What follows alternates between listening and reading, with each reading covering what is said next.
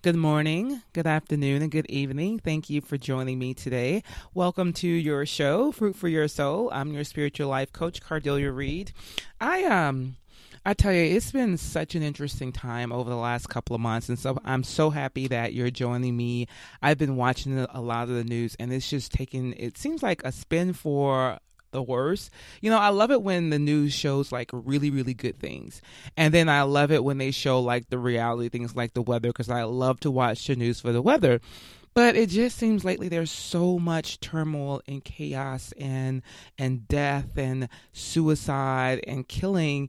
And, you know, I know that a lot of people say we're living in the last days. I, I truly believe that. But, you know, one of the titles I want to discuss today is between you and your maker. And this is one of the topics i truly want to address is suicide that we see that's going on a lot in the media. And there are times when you know when we're living our lives and we don't have anything spiritually to fall back on. We don't have that um we don't listen to that inner voice or either we listen to it and we don't like what it's saying and don't do it and literally, one of the tricks of the enemy is to always isolate us. And if the enemy can isolate us, that's when he starts putting really bad thoughts in our mind and we start believing all the lies that he says. It's always going to be this way. People are always going to betray you. People are always going to hurt you. People are always going to abuse you and, and cast you down. There's no hope. You'll never get out of the situation. You might as well die. And we see that a lot on situations in the media um, where people, they seem to be fine two hours before, then they go and retrieve back into their bedroom or their jail cell or whatever or even their hotel room, and the next thing you know, they're found um, death by suicide the following morning. And so it's a very hard tragedy, and it's very tough for their loved ones, but there just gets to a time in life where you have to deal with things between you and your maker. And the, the key to this is to understand that your maker comes before that time where it gets really, really tough. And you have to know that prior to when the time gets kind of tough. Either way, when the times get tough and you don't have anything spiritually to fall back on, you do have to decide is this situation going to make me or is it going to break me? And are we going to become bitter and resentful if we don't choose to do the ultimate worst thing is suicide, which is very extreme, by the way, but it seems to be a very, um, it seems to be something that people choose to be doing a lot excuse me, so much in the media, or not even just the media, just people you know. Um, you know, we hear about it a lot more, and you know, it seems to be going on a lot more these days. And there's so much going on, you know, with social media and, and people thinking that other people's lives are so much better than the others. But you got to have something spiritually to fall back on, even before times get tough.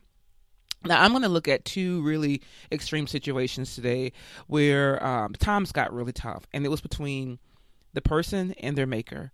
And sometimes it just has to be that way. There are times when your friends, your family, your loved ones, your spouse, your relation, whoever you're in a relationship with, just cannot be there for you. There are times you have to decide that you're going to talk to a higher power, the Holy Spirit, what's inside of you, the greatest comforter that there there is. There are times when you have to let go of having that tangible person there, and you've got to trust what the Holy Spirit is telling you, and you've got to be able to spend that time alone when I first started my ministry, and I would um I would have like some women over at my home and we discuss like you know go through stories of testimonies. Um, someone said to me they said you know Cardelia you're gonna have to just spend time alone, uh, just praying. And at that time that really scared me. And one of the reasons why is because I had not been doing that before. And but I one thing I knew for sure, I had no idea that that fear was inside of me. I had no idea until I actually started facing it. Once I started praying, I actually saw the spirit of fear come out of me and veer around the room, and I just felt something staring at me. It couldn't stay. As long as the Holy Spirit, I was intentional about bringing the Holy Spirit there, it could not stay. You understand what I'm saying? The spirit of fear, anything that is not of God, cannot stay in you. And then guess what? It fled. Just as the Bible says, resist the devil and he will flee from you. So once that spirit fled, I felt more comfortable. And guess who was left? Cardelia and the Holy Spirit. And then I had the Holy Spirit to rely on, which felt a lot more comfortable, which felt a lot more loving than the spirit of fear. So, whatever that spirit is inside of you, and one thing I can tell you, fear is the backbone of a lot of problems in this world. It's the backbone of control, the backbone of manipulation, it's the backbone of bullying, it's the backbone of, uh, you know, trying to uh, have um, something in life that you feel like you can't get. There's a fear that you're never going to have it. But fear is the backbone of a lot of things, and it keeps us from doing a lot of things in life. So, as long as the enemy can place that fear in us, it brings us to a place of paralysis. And this is why we have to be intentional as to shoot those paralysis prayers back into the camp of the enemy and paralyze and bind those spirits in the mighty name of Jesus. So, if you will, let's turn to Matthew chapter 26, starting at verse 36. I'm going to read down for a few verses.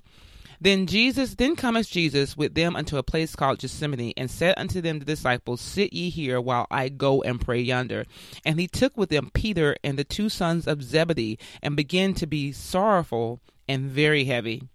Then said, then he said unto them, My soul is exceeding sorrowful, and even unto death. Tarry ye here and watch with me. And he went a little further and fell on his face praying, saying, O my Father, if it be possible, let this cup pass from me. Nevertheless, not as I will, but as thou wilt. And he cometh into the disciples and finding them asleep, and said unto Peter, What could ye not watch me one hour? Watch and pray that ye enter not into temptation. The spirit indeed is willing, but the flesh is weak. He went away again the second time and prayed, saying, O my Father, if this cup may not pass away from me, except I drink it, thy will be done. And he came and found them asleep again, for their eyes were heavy. And he left them and went away again and prayed the third time, saying the same words. Then cometh he to his disciples and said unto them, Sleep on now and take your rest. Behold, the hour is at hand, for the Son of Man is betrayed unto the hands of sinners. And that is stopping at verse 45. Again, that was Matthew 26, verses 30, 36 through 45. So let's think about what Jesus went through. Jesus was at a very, very, very suffering time, and he had done nothing but right his entire life. From he came here right, he did not come here through any sin. He lived completely righteous, and he was going to go out flesh wise, all for doing right. And then when he came to the Garden of Gethsemane, he came to a place of very sorrowful and heaviness because he knew what was getting ready to happen. He knew his disciples were were were um, going to give into temptation. He knew that they just could not stand withstand the fact that their lives were at risk. He knew that they were going to betray him. They were going to deny him. He knew they were going to fall asleep. But he was very very heavy. He had so much going on, and then he even fell on his face. Sometimes you just have to fall on your face and he said, Take this cup of suffering away from me. He fell on his face praying. It's okay to be so sick for sorrow and to fall on your face praying. You just have to do it. You just have to cry out. It's okay to know all those other things that was going on. Remember, Jesus went back to his disciples three times and fell and found them asleep. And he just want he didn't have to do that. He wanted to show them that the flesh was willing, I'm sorry, that the spirit was willing, but the flesh was weak. He wanted to show them that he knew what was going on. But at the end of the day, he had to tell them and let them go. He had to let them go asleep. He had to let them learn. All of this and the cup of sorrow was right there at him, and he didn't even want to deal with it. And he knew that it was the Father's will, and he had to deal with it. And that was not something his disciples could help him with. That was not something they could even understand at the time because they didn't want to deal with it. He fell on his face because he was the only one dealing with it between him and his maker. This is the ultimate heaviness and sorrow of any man that has bared that's been bared on this earth. Now, where am I going with this? Jesus was humiliated, he was shamed, he was disgraced, he was laughed at, he was talked about, he was uh, pointed out, and he was very, very um, picked on, I should say. Um, you know, it's interesting because I, I, have this book um, in Dr. Olukoya uh, it's a book about uh, prayer rain, and he, one of the things that he says that I love the most, he says, "Those who laugh last laugh best." I, I don't believe when Jesus came back he was laughing, but at the end of the day, it was the best when he came back after the resurrection. He's the only higher power out there that has been resurrected, and I, I find it absolutely amazing that with with all this sorrow, with all this shame that supposedly religious leaders placed on him, even when he was on the cross dying, he said, "Forgive them, Lord; they know not what." What they do. He was still loving.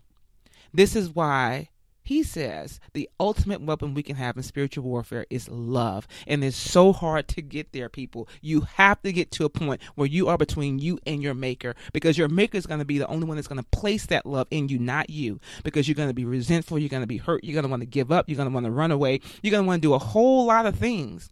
But God says, No, I want you to stay there and deal with it because you're not doing this alone anymore. I am fighting your battle for you now because Jesus already died for all of this. This is why he went through that. So we wouldn't have to.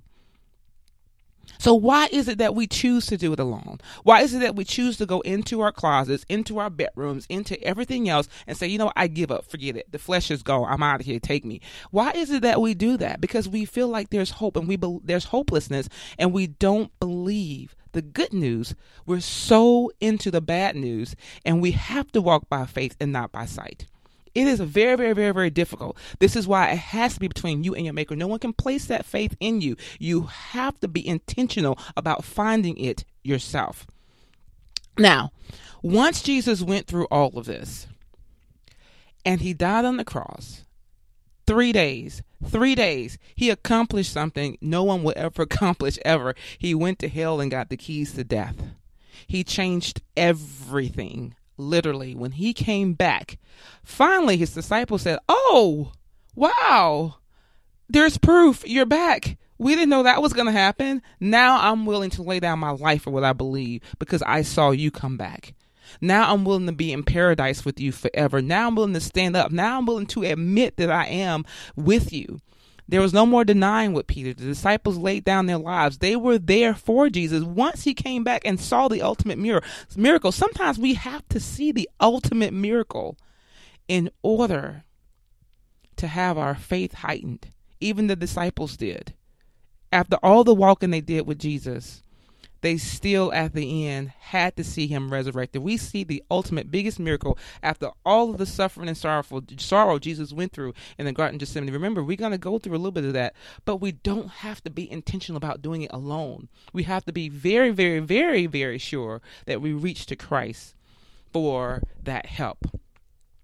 Now, let's talk about you in your wilderness because I want you to see that, um, or in your Garden of Gethsemane, you you feel like you're at the ultimate end, and you're like, this cannot be possible. And trust me, I am there with you because we are in a time where the enemy is trying to wear out God's saints. He's trying to harass us and just wear us out. And I am no exception to that rule. I am no exception to the temptation that the enemy places on me as far as, hey, you know what? Let's just give up. It's not worth it anymore. You're suffering suffering for doing right. Job suffered for doing right, all for doing right. Jesus suffered for doing right. David suffered for doing right. When David was in the wilderness at the age, the very, very young age that he was in, as a teenager, he was in the wilderness and found that it was only between him and his maker. Nobody in their right mind wanted to be with David because their lives were going to be taken. And that's a serious, serious offense. No one wants to give up their life for somebody else. You know, no one wants to do that. I mean, unless we are intentional about our love for people and our and what Christ places in us, the average person is not going to do that. So David found himself in the wilderness, alone by himself, all for doing right. And that is the time, that's the ultimate test when you learn that between you and your maker. He's going to always lead you right. He's going to place things in you that you've never felt before, and you have to be open to receive. He's going to open up your eyes to so many new spiritual things, spiritual heightenedness. He's going to open up your heart to love, and he's going to stretch your arms out to him always in every situation. Now, when David came out of that wilderness, we see the biggest miracle. David became King David, highly respected, highly respected, and thus history is made. So we see the biggest miracles after the wilderness and after the Garden of Gethsemane. We see those things there. So why is it that we can't just suffer a little bit more through it only with the Holy Spirit. And when I say suffering, I'm not talking about just a, um, okay, this is a miserable kind of a thing. When I say suffer with it, I say, hey, accept that this is what Christ has for you. And there's so much more on the other side. As long as you declare and believe that you know who Christ made you to be, you are who God says you are. David knew he was King David even before he got into the wilderness. He knew he was King David in the wilderness. Now, when he came out, the whole world knew he was King David. So that's the kind of suffering I'm talking about. That's a good suffering. So I want to make sure you understand. I'm not talking about miserable and neg- negativity when it comes to suffering. So I just want you to understand that you have to get to a point where it's only between you and your maker and it has to be those times in life and you don't know what the holy spirit's going to do you don't know what god's going to do at that time there's a reason why you're in that season there's a reason why jesus was the only one that knew but david king david didn't know a lot of us don't know that. You know, I I feel like um when I'm sitting here, and for example, I'm thinking about Martin Luther King, someone who was absolutely a game changer. And, you know, I know he's a very obvious example, but he didn't know that his name was going to go down in history for what he dealt with everything that he dealt with the brutalized, the abuse, uh, the shame that they placed on him, the disgrace they placed on him, the pointing out, the laughing at, uh, physical harm. I mean, basically, his life was taken because of what he stood up for what he believed in. And because that happened, and everybody that was there with him doing that as well, because that happened, his name continues to go down in history. And there's so many things changed in the civil rights movement because he stood up and believed for what he wanted to believe in nonviolence and still had love for others. And it does not matter. No one is perfect. There's no leader, there's no minister, there's not one person on this earth that is perfect. So if you're going to think that you're going to find someone that's perfect in a situation like that, you're absolutely wrong because the person in the mirror is not perfect. Is not we can only strive to be where Jesus wants us to be. And if we get knocked off the course a little bit, it's okay. The fact that we are intentional about moving back on the course, course that's all that matters. As long as we believe what God says that we are in our hearts. And that's what Martin Luther King believed that's all that matters. But you have to be, you have to make yourself aware. When Martin Luther King was in jail, behind the jail cell, when there was only him there, believe you me, it was between him and his maker. When he wrote the letters of Birmingham, out of the Birmingham jail, it was between him and his maker. When he was in the hospital bed with the uh, knife in his heart, or whatever it was that was in closer to his heart, excuse me, um, it was between him and his maker. Those are the he still survived that. So you have to understand when there is an ultimate purpose for you on this earth, you've got to be okay with spending that time between you and your maker and be okay with nobody else, I'm not one soul understanding what that is like. They will understand in the fruits that you bear. How do you know a tree? You know a tree based by on the fruit that they bear. A good tree bears good fruit, a bad tree bears bad fruit. So this this person has got to be spending good time when there is good fruit coming out of this tree, right? There's no mixing and matching the good and bad fruit, okay? Good, good, bad, bad. It's just that simple. So at the end of the day, you know a person based by their actions, how they treat you, is also a true reflection of how they feel about themselves and how they feel about the maker that is within them, the Holy Spirit. So I just want you to get to a point in your life where you're comfortable with being to yourself and by yourself and you don't have to always have people around. Um, I, I, see this a lot with a lot of different women, and um, there's a constant longing for companionship. Naturally, you want that, but there's a fear there behind. I'm going to be by myself for the rest of my life, and that's the enemy. That's the enemy. I want to make sure you understand that's the enemy. That is a lie. God did not design you to be in this life alone. So it's never going to happen unless you are intentional about allowing it to happen. You are the only person that can take that away. And that's why the enemy implies that he can't make it happen. He has no power, but you can give the enemy power by allowing that to happen. So when you spend that time alone between you and your maker, be intentional about the good thoughts versus the bad ones. The bad ones will make you depressed, resentful, envious of other people, straight up jealous. This is why Cain and Abel was jealous. This is the problem between Cain and Abel. This is why Cain killed Abel because he was so jealous, and he himself did not was not intentional about that time alone between him and his Maker. Even when he didn't see uh, God there, he assumed he wasn't there, and God was watching him all alone. He was not intentional about these things. He just thought what he well, he saw things and assumed things that uh, God had more favor for Abel. and thus he killed Abel because of jealousy. And one of the, I will tell you, one of the things that is a backbone of jealousy, which is one of his cousins, is ignorance. So sometimes we can find ourselves being jealous of people that don't understand anything about that person or their lives or anything they've gone through. You have not walked into their shoes. You don't understand their situations or anything that they have been through or anything about their intentions in life or their purpose. But we uh, we intentionally bring jealousy, which is from the devil, into a situation because of our ignorance. And once again, we have to be intentional about spending that time alone with our Maker to know that is clearly not the case. Once again, that is believing a lie.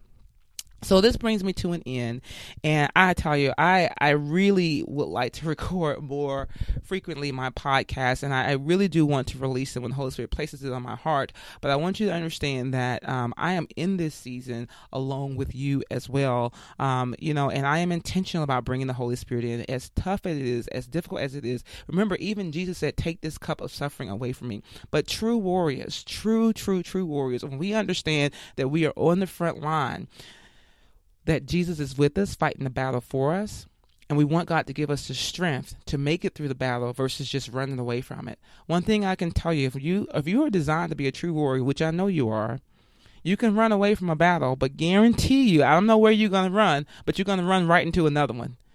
And another one, and another, and it's going to keep on going and going and going. And then you're going to be forced to have that time alone to fall flat on your face, literally. And then you're going to be praying uh, something.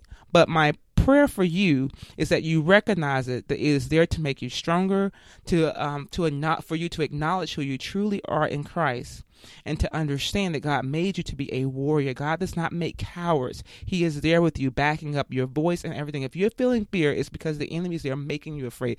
There is no fear in Christ's love. Remember, between you and your maker, that's the absolute best thing you can ever do for yourself in life, and you will come out like an eagle. Eagles are okay with flying high alone.